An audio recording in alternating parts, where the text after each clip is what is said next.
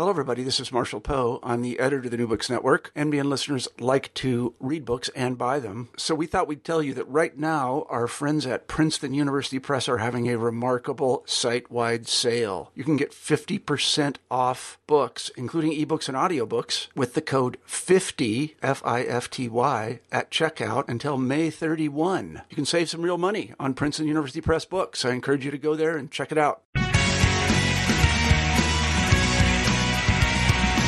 Welcome to the New Books in Political Science podcast. My name is Heath Brown, and today I have the real pleasure to have someone come back to the podcast for the second time.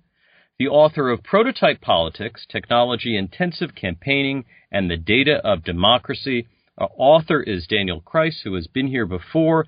Dan, how are you doing? I'm doing great. Thanks for having me back. Yeah, it's such a pleasure to have you back.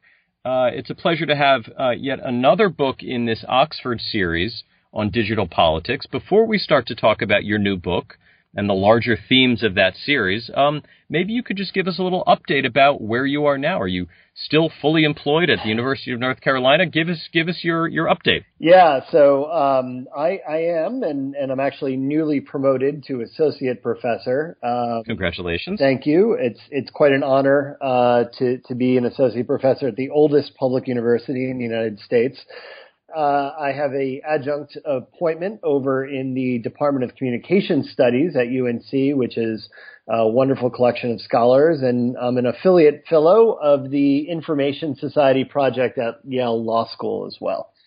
Yeah, it's wonderful. You came on, I guess, about two years ago with your previous book, and your appearance on the podcast did not derail your tenure and promotion. so that's and and at least an endorsement of this not being a bad idea. And and it, it was such a pleasure to talk to you then, and and so nice to see the way that this larger research agenda is is continuing. Um, for that reason, um, you know, your your book is is about has so many really interesting details. But I wanted to start with some of the bigger concepts. Uh, would you, for just the sort of sake of contrast, talk about a couple of the, the big ideas here, and maybe some ideas that have changed over time, which is to define for us uh, the difference between micro targeting and voter modeling. These are two ideas that are that seem so important to the ongoing changes in how campaigns use technology, and and I think have be, for probably many that don't study this kind of mean the same thing. They seem to mean something very different. Tell us about those two different ideas. Yeah, so I mean that's a great way to start. Um, so one of the big differences between micro targeting and um, you know more predictive modeling or predictive analytics, there's a number of different terms that practitioners themselves use, but it's this basic move away from targeting groups of people, which was the model under micro targeting, um, where at some point during an election or during points in an election, you would go and you would survey, um, and you would find certain groups of voters that might be um, responsive to your appeals, that might be supporting your candidate, that might be open to persuasion. Um, and these are the things that you heard a lot about, like during the 2004 election. So um, one of the things that um, got, I think got a lot of uh, coverage during that election was like, um, you know, latte drinking liberals in ex-urban areas. Those sorts of big demographic groups um, and then what campaigns would do is after they define groups that would be um, advantageous for them, uh, they would design media campaigns um, to uh, attempt to reach them and appeal to them. Uh, so they would figure out who these groups are, what their media habits would be, what sorts of messages might they be responsive to, um, and then they would buy television advertising and design their political canvassing operations sort of around turning them out. Um, that started to shift around 2008, particularly on the Democratic side of the aisle, uh, when uh, really beginning with the Obama campaign in 2008, but but also um, refined at the Democratic Party during that time and extended uh, during the midterm cycle in 2010 and uh, during the presidential reelect campaign in 2012 was a move towards more individualized uh, scoring and targeting of, of voters. So um, what Obama's folks and the DNC folks sort of figured out was one of the things that you could do is run continual surveys of, of the electorate, um, find out lots of uh, different things about different people, uh, and then really layer it onto the voter files that both parties maintain in a way that you would score people's probabilities, um, individual probabilities, uh, to do certain things or to have certain attitudes. And this really falls into some big buckets, right? Uh, it was likelihood of being an Obama supporter, uh, likelihood of being open to persuasion, uh, likelihood of being open to particular types of appeals, uh, and likelihood to turn out on election day. So, um, in sort of the big broad sense, we see a movement from more group-based targeting and group-based modeling to more individual level predictive modeling uh, that seeks to score individual voters on the basis of the characteristics they share uh, with other known voters who, who they learn things about through things like surveys. Now, in your title, you refer to prototype politics. That is your title. What is this concept of a prototype, and, and how does it relate to the technology of campaigning? Yeah, so um, one of the things that I think really came through loud and clear in the course of researching this book was the degree to which all aspects of contemporary campaigning is newly technology intensive. Um, and what I mean by that is that there is a technological component uh, to everything that campaigns do. Um, and whether that entails things like data architectures or voter databases, whether it entails things like iPads and uh, iPhones, whether that entails servers um, and computers, uh, whether that entails things like social media platforms uh, like Facebook and, and Twitter, uh, or cable set-top boxes. All of contemporary campaigning now has a new technological dimension. One of the examples that I really like to give um, actually came from the 2012 campaign, uh, where Obama, uh, the reelection team, had a media analytics group, and one of the things that Carol Davidsen, who's the head of that media analytics group, uh, and her team sort of figured out was they could get set-top box data. Um, and what I mean by set-top boxes, the, the boxes that cable companies provide, um, to figure out ways to more efficiently buy television advertising to reach groups of people who are being targeted by the Obama campaign. Um, so even in an area where we tend to sort of think of um, uh, as being relatively well institutionalized, like uh, campaign television advertisements.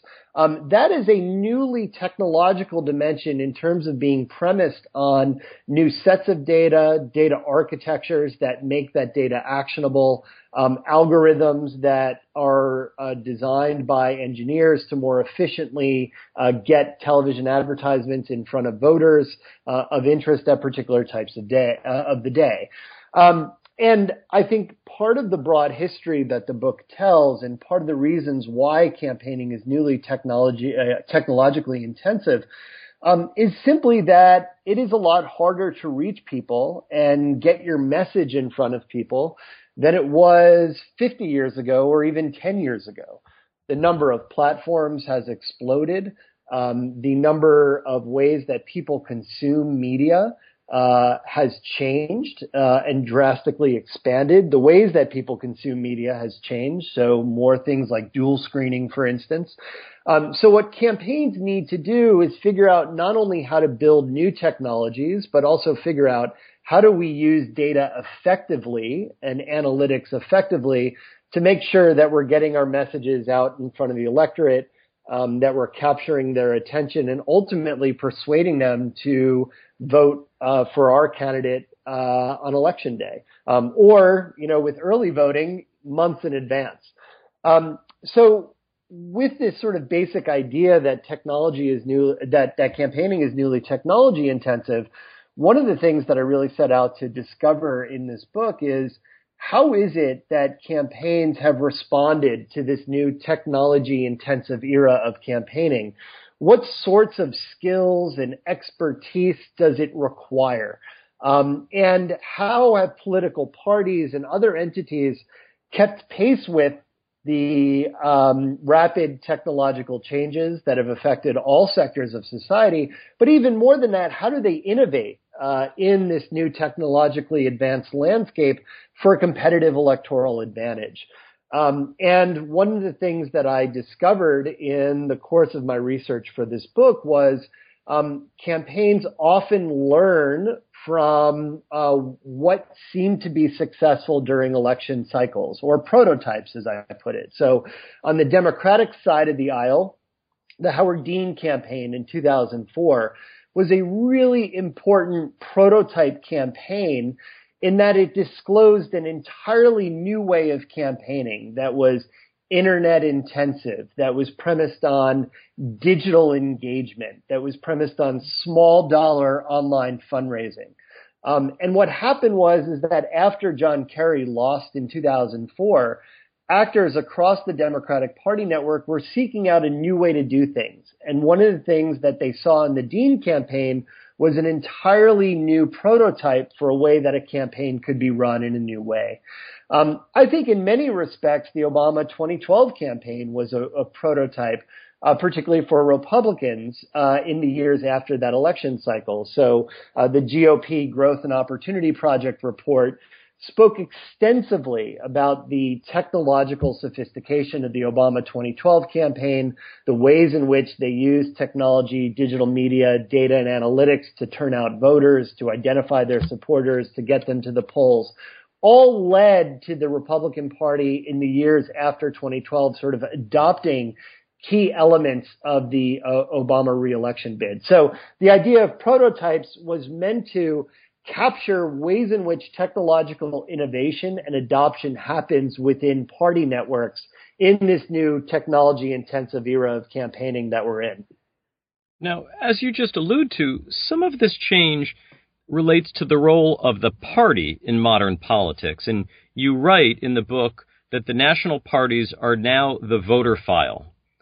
What do you mean by this? Um, have parties given up other functions, or is voter data simply much more important now, and the party's role in this has just become uh, all that more significant? Tell us about this idea of parties becoming the voter file. Yeah, so so parties serve many roles uh, in politics, um, which which I'm sure your listeners uh, know. I mean, they help uh, connect candidates to consultants, for example. They vet candidates. They decide generally the outcome of primaries.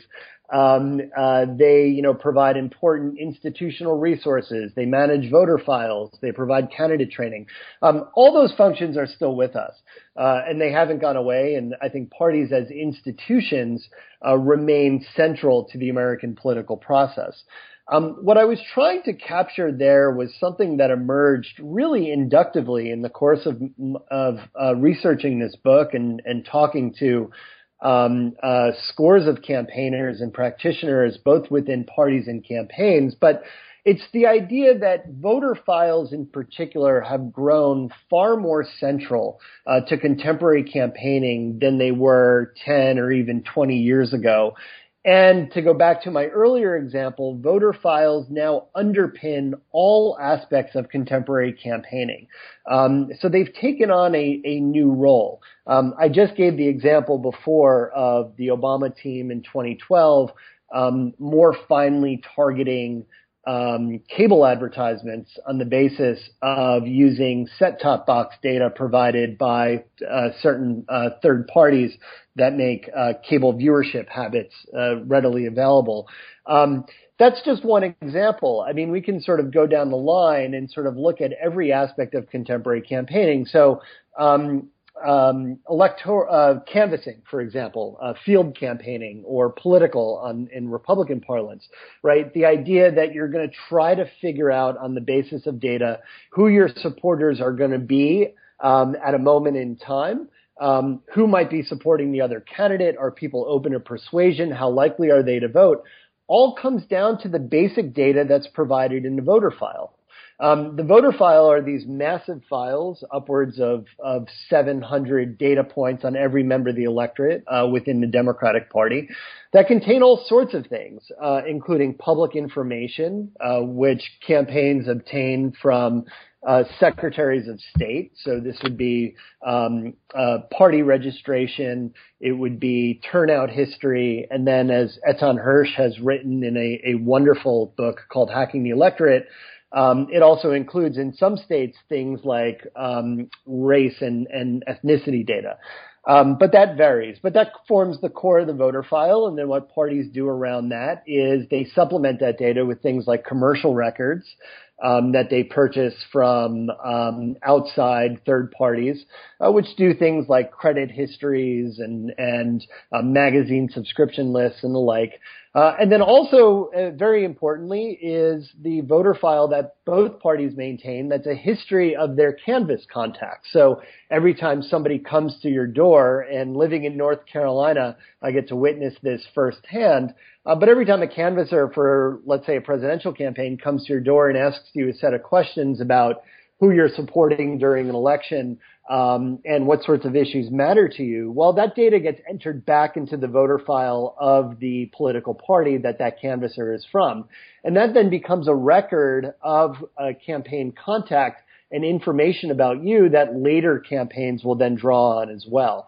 Um, what I think I mean to capture when, when you quoted that sentence was simply the idea that the voter file is increasingly important to all aspects of contemporary campaigning and it's often the what Zac Moffatt, uh, the digital director for the Romney campaign in 2012 campaign, called the North Star. Um, it is the thing towards which all aspects of the campaign is oriented towards. It helps set electoral strategy.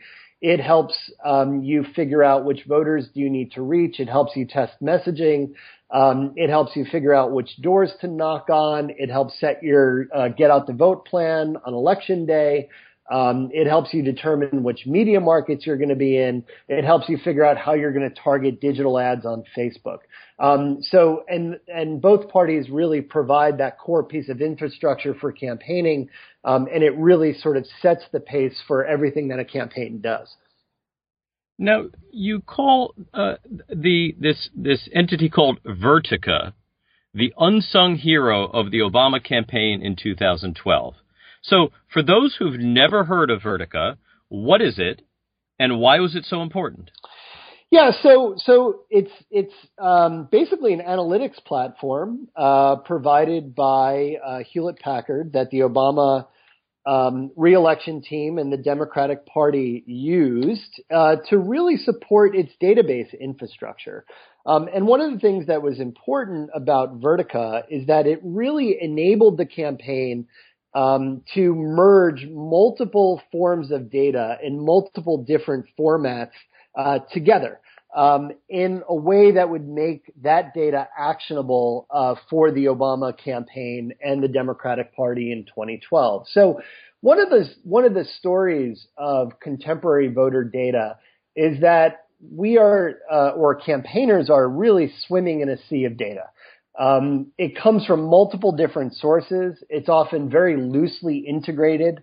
Um, the data you get back from things like social media analytics platforms looks different than the voter file, looks different than your financial reporting database, um, looks different than the data that you're getting coming in from the field.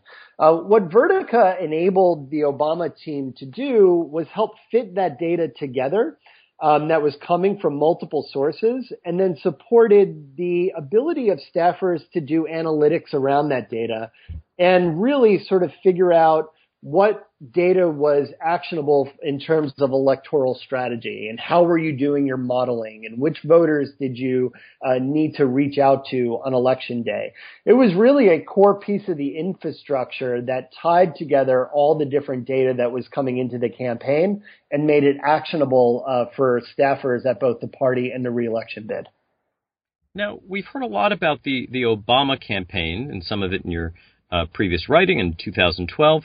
But let's talk a little bit about the, the other party, um, which had been um, functioning and innovative in, at a very high level in 2004, uh, but over time seems to have sort of changed their approach to technology. How would you characterize the Romney campaign's approach to digital technology?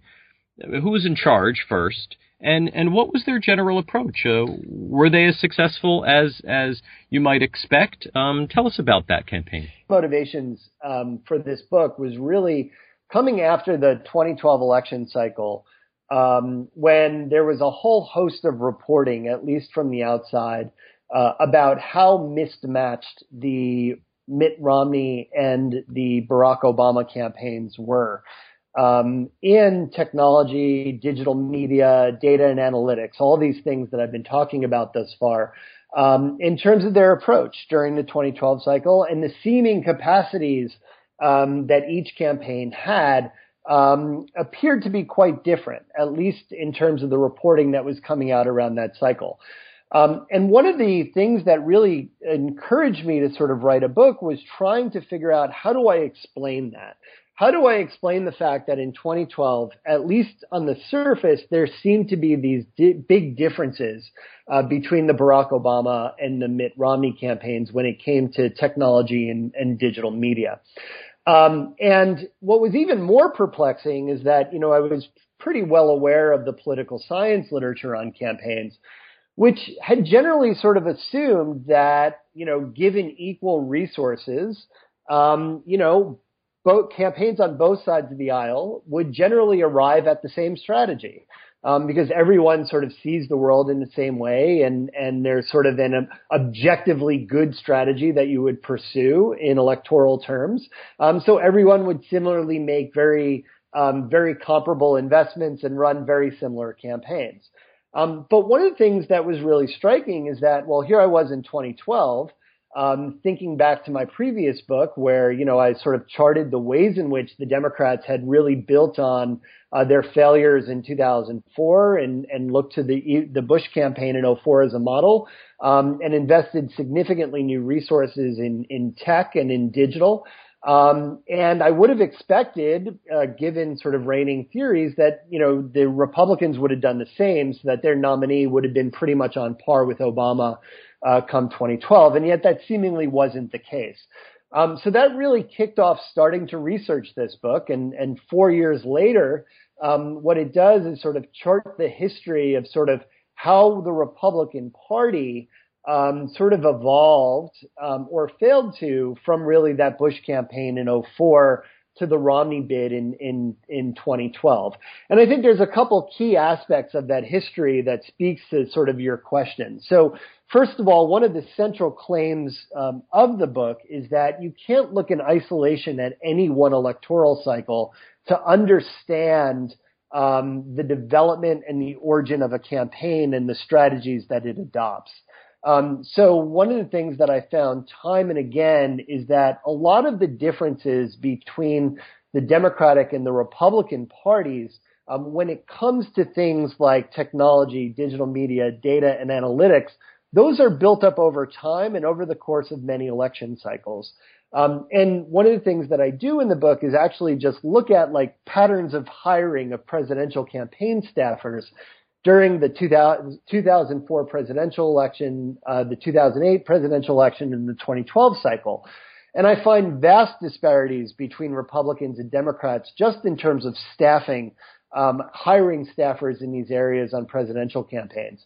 The other thing that I found with respect to differences between the Republican and Democratic parties is that um, not only were Democrats hiring more in the areas of technology, digital media, data, and analytics, uh, but they were also drawing a lot more talent from the technology industry. Um, so this is, you know, high tech sector companies. Um, these are, you know, commercial data firms.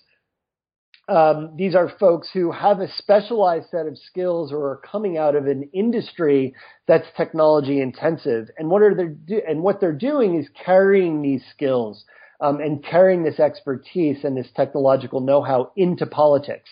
Um, and the Democrats seem to just be a lot better at attracting um, this new um, these new talents uh, and these new staffers into politics and helping them run their campaigns.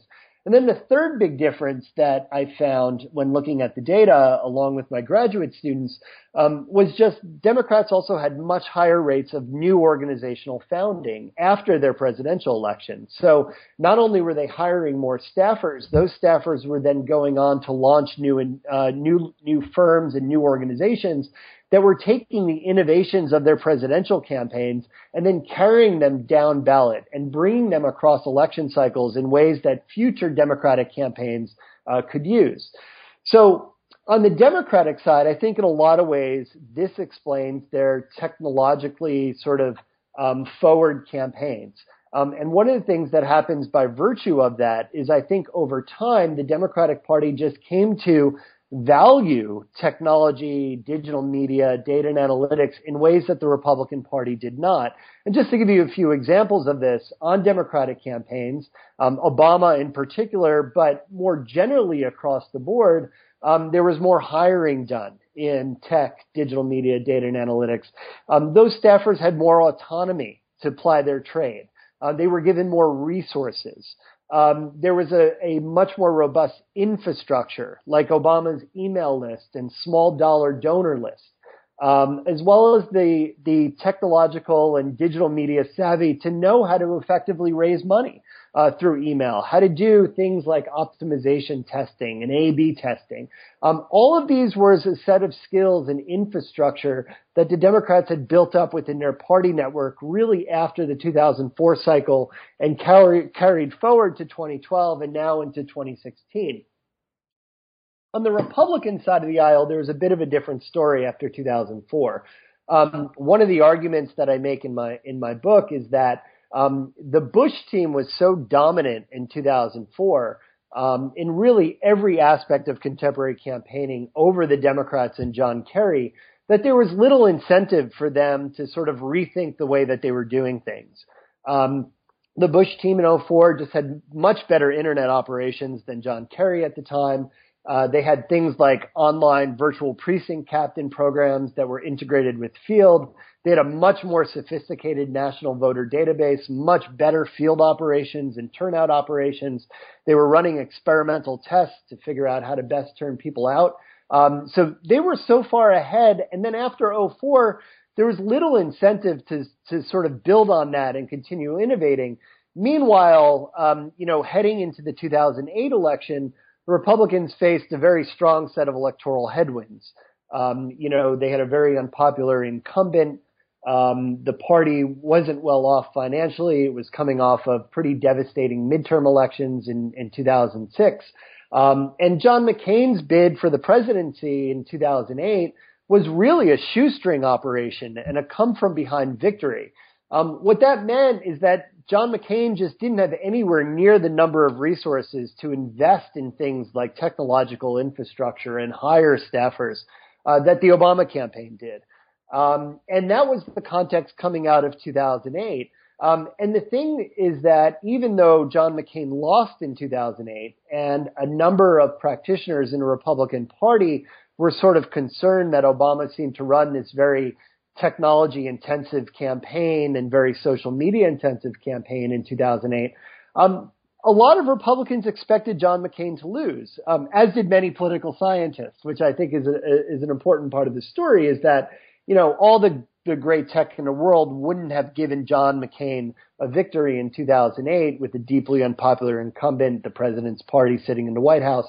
Um, you know, so so, but I think what happened was is that a, a lot of Republicans didn't really feel the urgency to adopt similar innovations to what the the Obama campaign had done in 2008, um, and then work that happened within the Republican Party in the years after 2008, in turn, um, really got lost under Michael Steele's chairmanship.